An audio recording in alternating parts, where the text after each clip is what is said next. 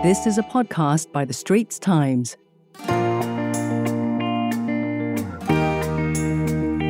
Welcome to Green Pulse, a podcast series by The Straits Times where we analyze the beats of the changing environment, from biodiversity conservation to climate change. I'm your host, Audrey Tan, and I cover science and environment for The Straits Times.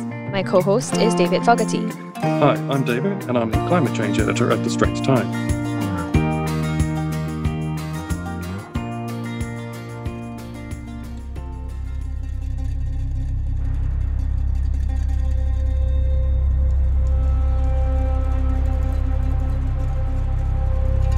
It's the 27th of June.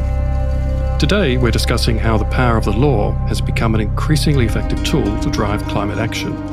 Climate litigation cases are growing rapidly, and targets include global energy giants, airlines, and governments. One group that is holding polluting governments and companies to account is global charity Client Earth, which specializes in using legal challenges to drive change. Joining us today to discuss this is Mr. Sean Seng, a legal consultant for Client Earth and an adjunct research fellow at the Asia Pacific Center for Environmental Law in Singapore. So, welcome to the show, Sean. Thanks for having me, David, Audrey. Uh, it's good to be here. So, Sean, could you tell us a bit more about climate litigation and the work that Client Earth does?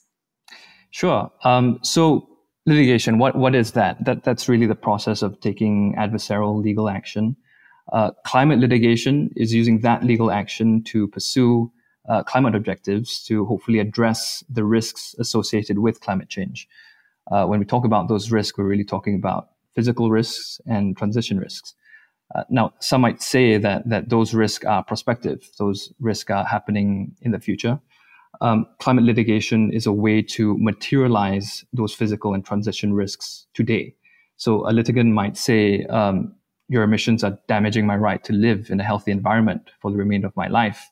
Uh, stop your emissions today and, and prevent that, that future damage from, from occurring. So climate litigation has the ability to essentially bring forward time horizons uh, to materialize uh, risks now.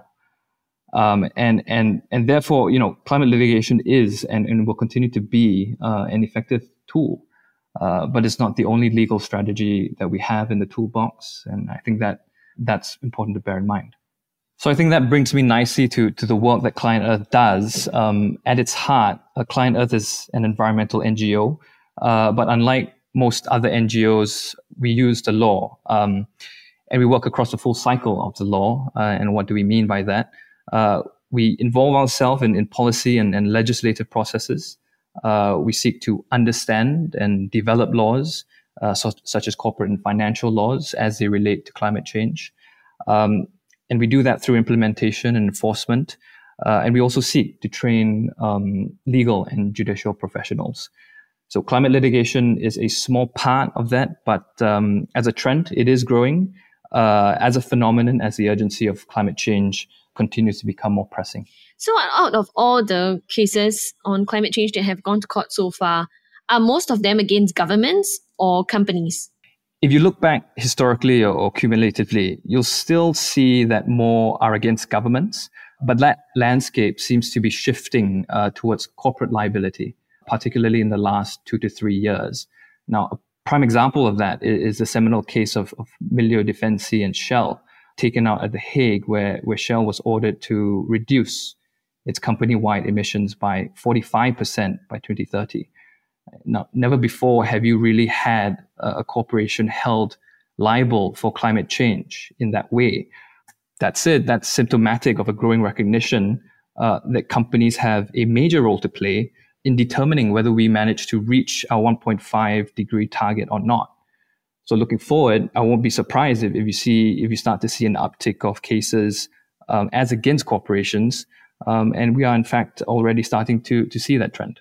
So you mentioned the case about a case involving Shell being asked to cut their emissions, but is that the thrust of most other cases in terms of climate litigation? Like, are we also seeing uh, lawsuits being leveled against parties because of greenwashing or plastic or any other major issues? No, absolutely. You absolutely are. Um, you know, when we talk about climate litigation, and perhaps we'll, before we jump into the meat of this era, uh, you know, small conceptual point, which I think could be useful to clarify. And many people get this confused, but I think this presents an opportunity that we can improve the environmental literacy of our listeners. We need to be careful that we don't lump plastic pollution together with climate issues. Uh, plastic pollution is an important issue and it's going to become even more important as time goes on. But that's more concerned with issues of, you know, impacts to marine life and even um, human health. Uh, when you talk about climate litigation, you're really talking about the litigation related to how um, greenhouse gas emissions are impacting climate and, and, and warming the planet. But but you're absolutely right that that um, you know insofar as climate litigation is concerned, it's not confined to just um, the reduction of GHG emissions. You mentioned greenwashing; that's a really big one. Um, with the growing concern around climate change, you'll find that more firms are going to want to portray themselves as green uh, when they may not necessarily be green or have concrete plans to become green. And that's potentially dangerous and, and counterproductive to overall efforts uh, to genuinely decarbonize. So when we think of climate enforcement action, we are not just looking at private litigants in court uh, going up against a carbon major. Uh, we have to consider public enforcement action as well um, that tackle issues like greenwashing, there's been a recent spate of enforcement action taken by um, the securities regulator in the US, the SEC, uh, against financial institutions, uh, BNY Mellon, Deutsche Bank, um, and I now believe Goldman Sachs is, is in the crosshairs. Um, so we have to consider that, you know, apart from these private litigants, regulatory scrutiny surrounding climate change issues like greenwashing are also going to be potential sources of liability exposure. So, globally, there are nearly 2,000 climate litigation cases uh, that have been filed to date, and that number seems to be growing quite quickly. The cumulative number of climate change related cases has more than doubled since 2015. So, why is that happening, and where have most of these cases been filed? Yeah, that, that's a really big question, David, and, and, and there are probably multifaceted reasons for that. But I'll, I'll address one, and we might have alluded to this earlier. But at a broad level, it is really this growing urgency surrounding climate change uh, and, and, the growing recognition that we need to do something about it. Uh, the physical impacts are already being felt in, in various parts of the world. What, what really has people sitting up is the prospect that they stand to lose a lot of money uh, in this crisis because climate change is becoming uh, a serious and tangible financial risk. Um, if companies continue business as usual, they, they risk being irresponsible to their investors and, and other stakeholders. Uh, you had a new study come out recently estimating that oil and gas assets may be overvalued and stranded to the tune of about 1 trillion US dollars. Um, and, and who owns that risk? Who, who is exposed to that risk? Uh, a whole variety of stakeholders. And that creates an impetus for these stakeholders to, to get these companies to do better um, so being proactive to guard yourself um, and and whether physically or financially from those risks is a large reason for the turn to climate litigation. As to where they're filed, now most of these cases are still being filed in, in places where perhaps um, these risks are more well known. You know, places where access to justice is quite high. So you're looking at places in like the US with a fair number in the UK and EU and a fair number in Australia as well. Uh, but you will find that there's a growing number in Asia. Are they being felt on the basis of environmental damage or something else? Because not all countries may have laws to protect the environment, right? Yeah, you're going to see a, a variety of strategies across the board, and depending on which um, jurisdiction you're looking at. Now, it's, it's probably impossible for me to run through the entire litany of, of legal strategies and bases that, that these uh, litigants use. Uh, but for just one example, if you look at South Asia, places like India, Pakistan, Sri Lanka, there has a tendency to use rights based approaches, constitutional rights.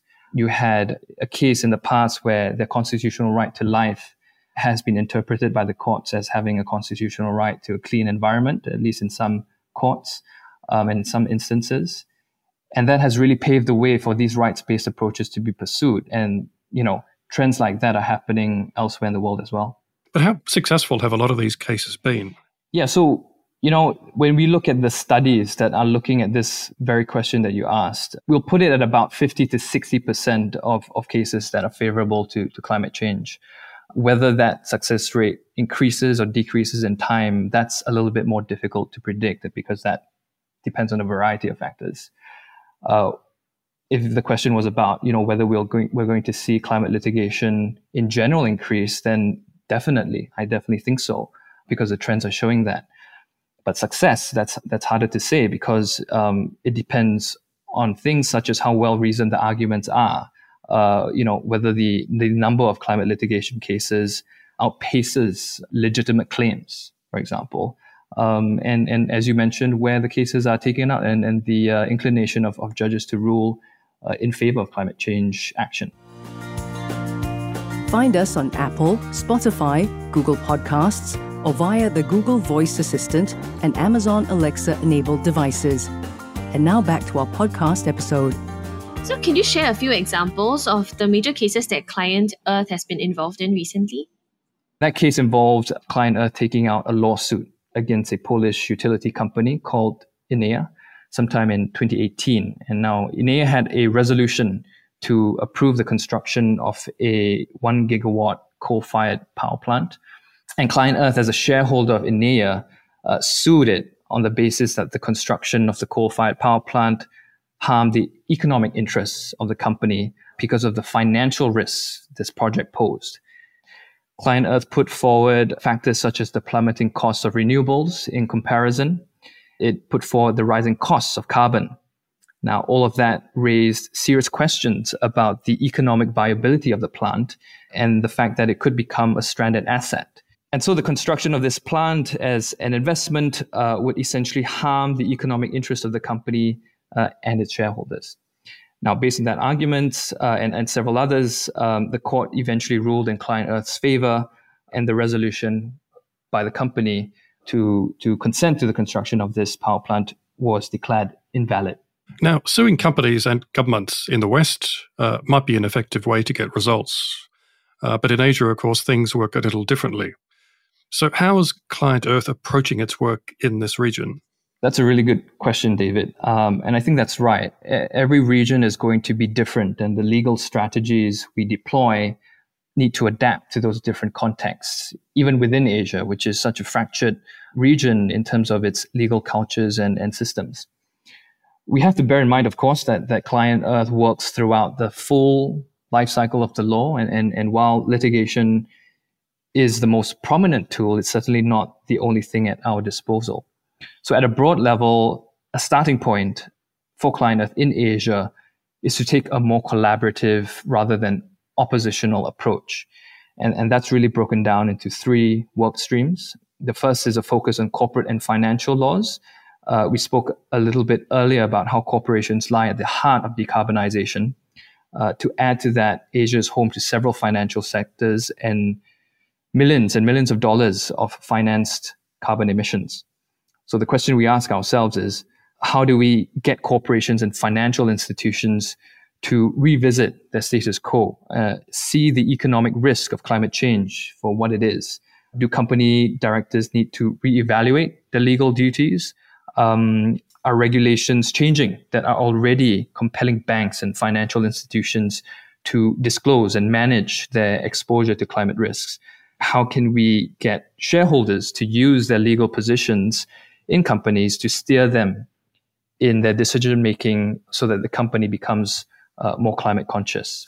And then we're also looking at the energy transition, which is the second sector.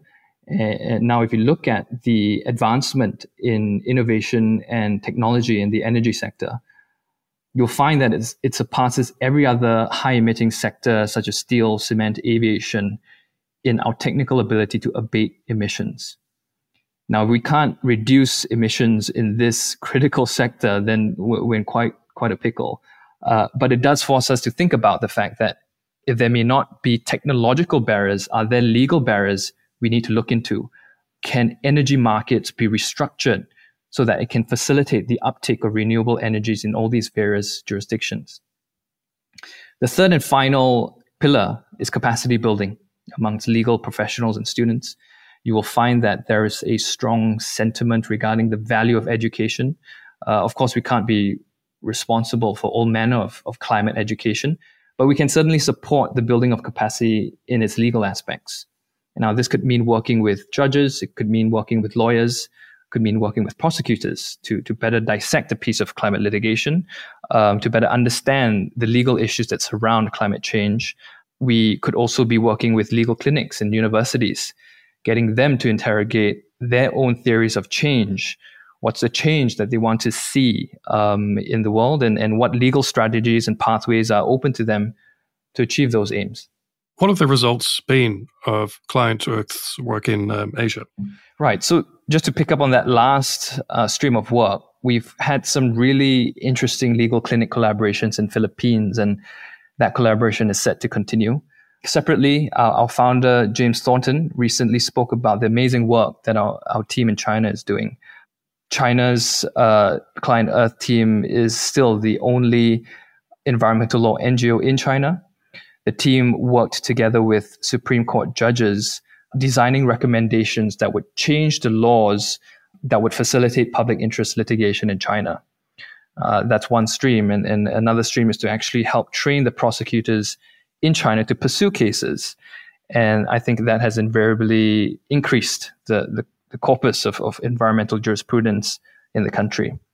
Uh, and now we're starting to work um, with interested parties within China to help green the the overseas investment and trade that China undertakes um, through its Belt and Road Initiative.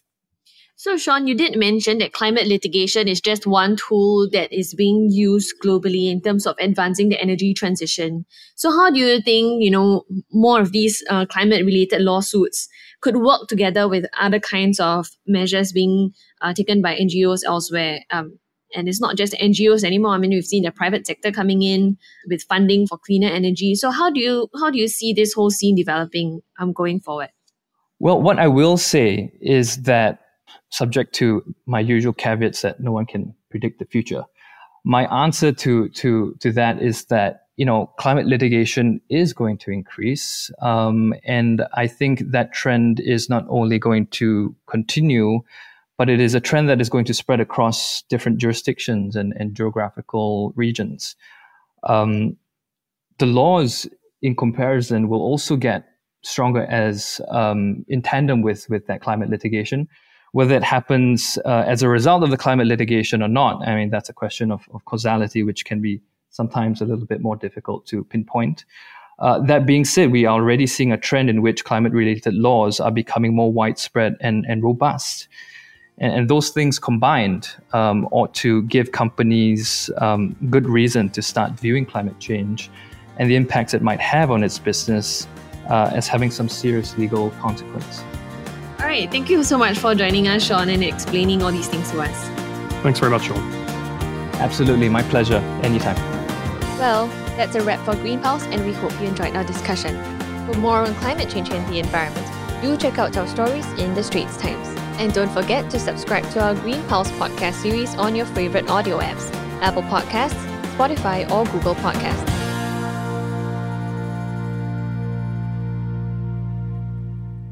That was a podcast by The Straits Times. Send your feedback to podcast at sph.com.sg.